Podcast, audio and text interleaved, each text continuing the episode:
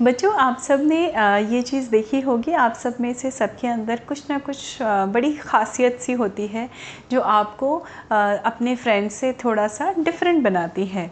जैसे पढ़ाई लिखाई तो आप सब करते हैं, हम सबने भी की थी, हम सब भी करते हैं, और पूरी उम्र हम सीखते हैं, कुछ ना कुछ कुछ ना कुछ, और इस तरह से सीखने, सिखाने का जो परंपरा है ट्रेडिशन है, वो हमारी पूरी ज़िंदगी चलता रहता है।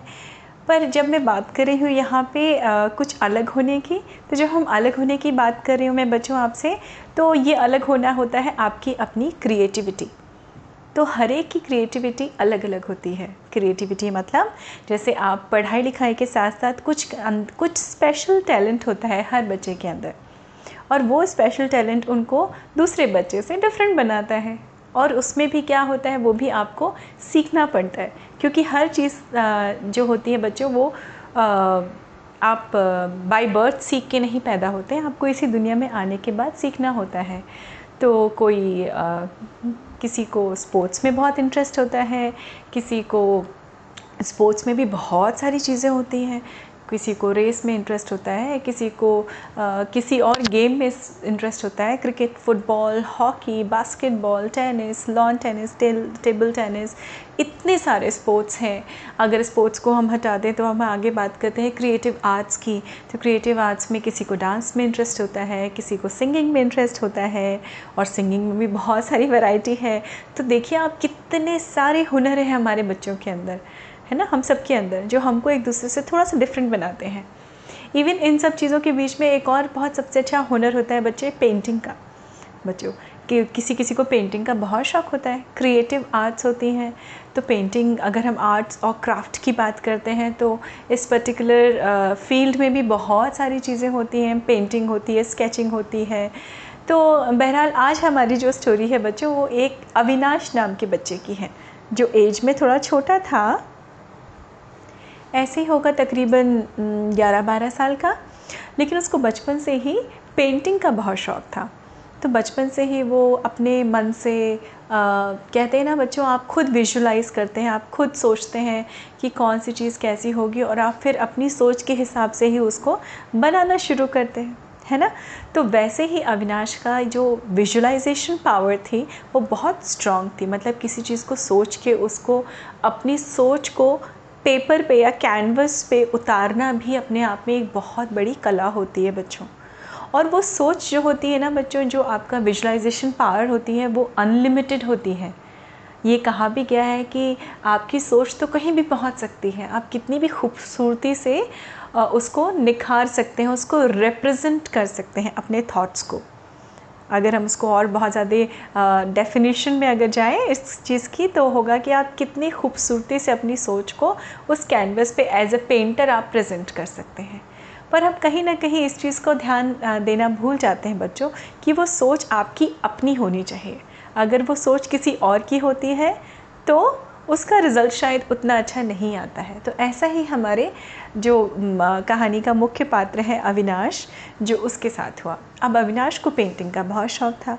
उसके मम्मी पापा ने देखा कि उसको पेंटिंग का शौक़ है तो उनके मम्मी पापा ने सोचा कि चलो, हम इसको एक स्पेशल क्लास में डाल देते हैं, जहाँ पे बहुत फ़ेमस टीचर थे जो पेंटिंग सिखाते थे। उन्होंने उनकी क्लास में उनको डाल दिया पेंटिंग का। अब वो धीमे धीमे उनसे पेंटिंग सीखने लगा। सीखने की ज़रूरत तो बहुत होती है बच्चों, हम सबको सीखने की ज़रूरत होती है। इसलिए क्योंकि हम उस फ़ील्ड में और बेहतर और अच्छा और अच्छा सीखते जाएँ और बेटर बनते जाएँ है ना? आ, अच्छा अच्छे से बहुत अच्छा बहुत अच्छे से एकदम सर्वोत्तम बनते जाएँ। तो ये प्रोसेस अविनाश का ऑन था। अब एक बार हुआ पेंटिंग कंपटीशन ओके okay? तो आपको पेंटिंग कंपटीशन बनाना में पार्टिसिपेट करना था और आपके साथ में एक जो होता है रूल्स रेगुलेशन होते हैं हर कंपटीशन के तो इस पेंटिंग कंपटीशन का भी रूल्स थे। उसके रूल ये थे कि आपको आपके साथ में एक कोई आ सकता है जो थोड़ी देर के लिए वहाँ पे आपकी हेल्प कर देगा। सबके बच्चों की डेस्क लगी थी अलग अलग तो आपको जो भी सामान लेके आना है, जो भी आप पेंटिंग करना है, वो आप बच्चों को अपने घर से लेके आना था। तो ज़रूरत क्या क्या होती है? बेसिक बेसिक बच्चों, पेंसिल है, रूलर है, पेंट्स हैं ब्रशेज़ हैं, कैनवस है, आपका एप्रन है, क्योंकि आपके कपड़े ना ख़राब हो जब आप पेंटिंग करेंगे। तो ये सारा सामान आपको लेके आना था। And they will be one person जो आप, बच्चे के साथ में आ सकता है और आके उनकी डेस्क सेटअप करके वो चले जाएँगे। तो इनिशियल पाँच या दस मिनट में आप चले जाएँगे और फिर आप बच्चों को करीब दो घंटे का वक्त मिला था जिसमें आप पेंटिंग बनाए और ऑब्वियसली वो कंपटीशन था। तो जो सबसे बेहतरीन पेंटिंग थी, उसको अवार्ड मिलना था। अब अविनाश के साथ में अविनाश ने बोला, मुझे किसी की ज़रूरत नहीं है। लेकिन उनके टीचर जो थे, वो काफ़ी इंसिस्ट कर रहे थे कि नहीं, मैं भी चलूँगा साथ में। तो वैसे भी एक हेल्पर ले जा सकते थे तो उनके मम्मी पापा ने अविनाश से बोला कि वाई नॉट आपको ये कंपटीशन जीतना है ना? ले जाओ अपने टीचर को अपने साथ में। तो अविनाश ने बोला, ठीक है मम्मी पापा मैं ले जाता हूँ।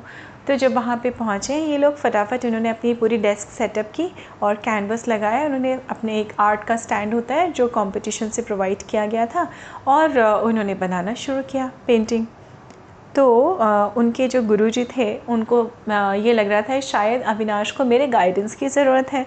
तो उन्होंने बोला कि देखो, ये तुम्हें पेंटिंग बनाना ना, मैं बताता हूँ। तुम वो पेंटिंग बनाना शुरू करो। चलो फटाफट फटाफट ब्रश निकालो पेंट निकालो अपना आ, शीट निकालो जिसमें आपको पेंटिंग करना है कैनवस की शीट वो सब निकाल के उन्होंने फ्रेम किया उसने तो उनके टीचर ने बोला चलो पहाड़ बनाओ उसने बना दिए। चलो पेड़ बनाओ पेड़ बना दिया। अच्छा ठीक है सनराइज़ बनाओ सनराइज़ बना दिया। नदी बनाओ नदी बना दी उसने। फिर एक झोपड़ी बनाओ झोपड़ी बना दी। और ये बताते बताते बताते उन्होंने ये पहले ना पेंसिल से ड्रॉ कर रहे थे बच्चों है ना? तो अविनाश पेंसिल से ड्रॉ कर रहा था बाद में उसको कलर्स फिल करने थे।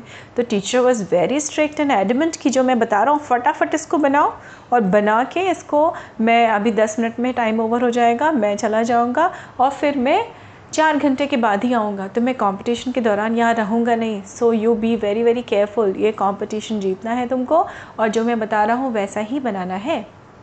अविराज ने कहा, जी जी जी। जी सर जी सर जी सर। तो जैसा जैसा उसके सर बता रहे थे, वैसे वैसे उसने पेंसिल से वो स्केच तैयार किया उसके ऊपर कैनवस के ऊपर।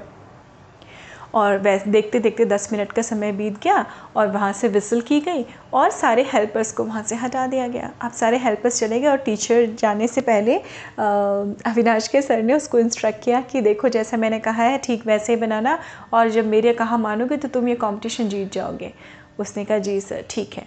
और उनके सर वहाँ से चले गए। अब अविनाश करने लगा पेंटिंग पेंटिंग की पेंटिंग की पेंटिंग की बहुत खूबसूरत पेंटिंग बनी उसकी और कंपटीशन दो घंटे का कंपटीशन ख़त्म हुआ और फिर सबके मम्मी पापा को बुलाया गया और सबकी पेंटिंग्स को डिस्प्ले किया गया मतलब रखा गया वहाँ लोगों के देखने के लिए।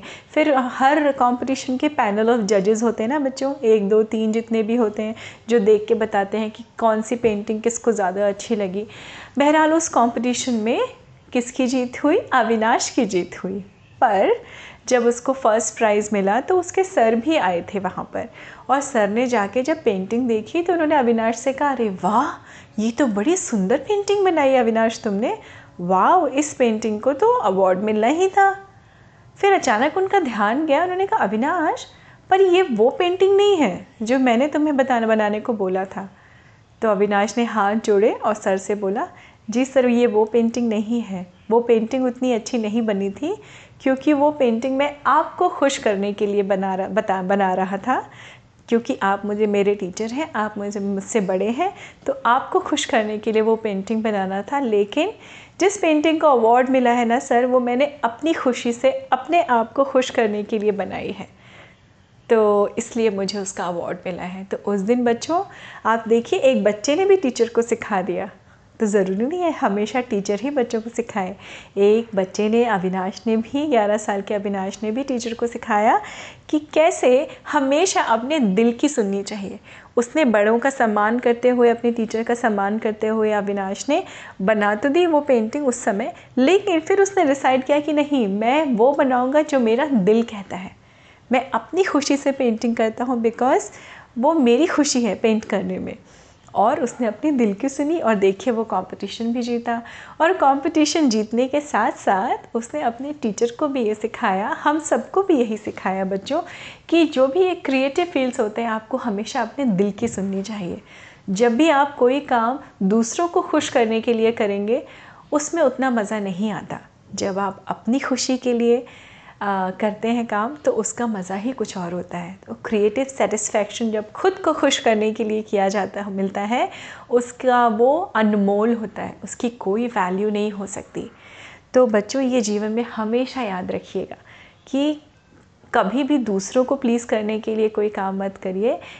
वो काम करिए जिसमें आपको खुशी मिले है ना? तो जब आप ऐसे काम करेंगे तो देखिए आपको हमेशा बढ़िया से बढ़िया मार्क्स भी मिलेंगे, बढ़िया से बढ़िया तारीफ़ें भी मिलेंगी और तारीफ़ छोड़िए बच्चों, आपको ख़ुद को बहुत अच्छा लगेगा। तो हमें कहानी से यही शिक्षा मिलती है कि अपने आप को खुश रखिए, दूसरों को खुश करने के चक्कर में अपने आप को खुश रखना कभी मत भूलिए। ठीक है बच्चों? तो उम्मीद है आपको ये कहानी अच्छी लगी होगी। आप ऐसे ही स्वस्थ रहिए, खुश रहिए, मस्त रहिए। मैं आपसे फिर मिलती हूँ अगली कहानी में। नमस्ते बच्चों।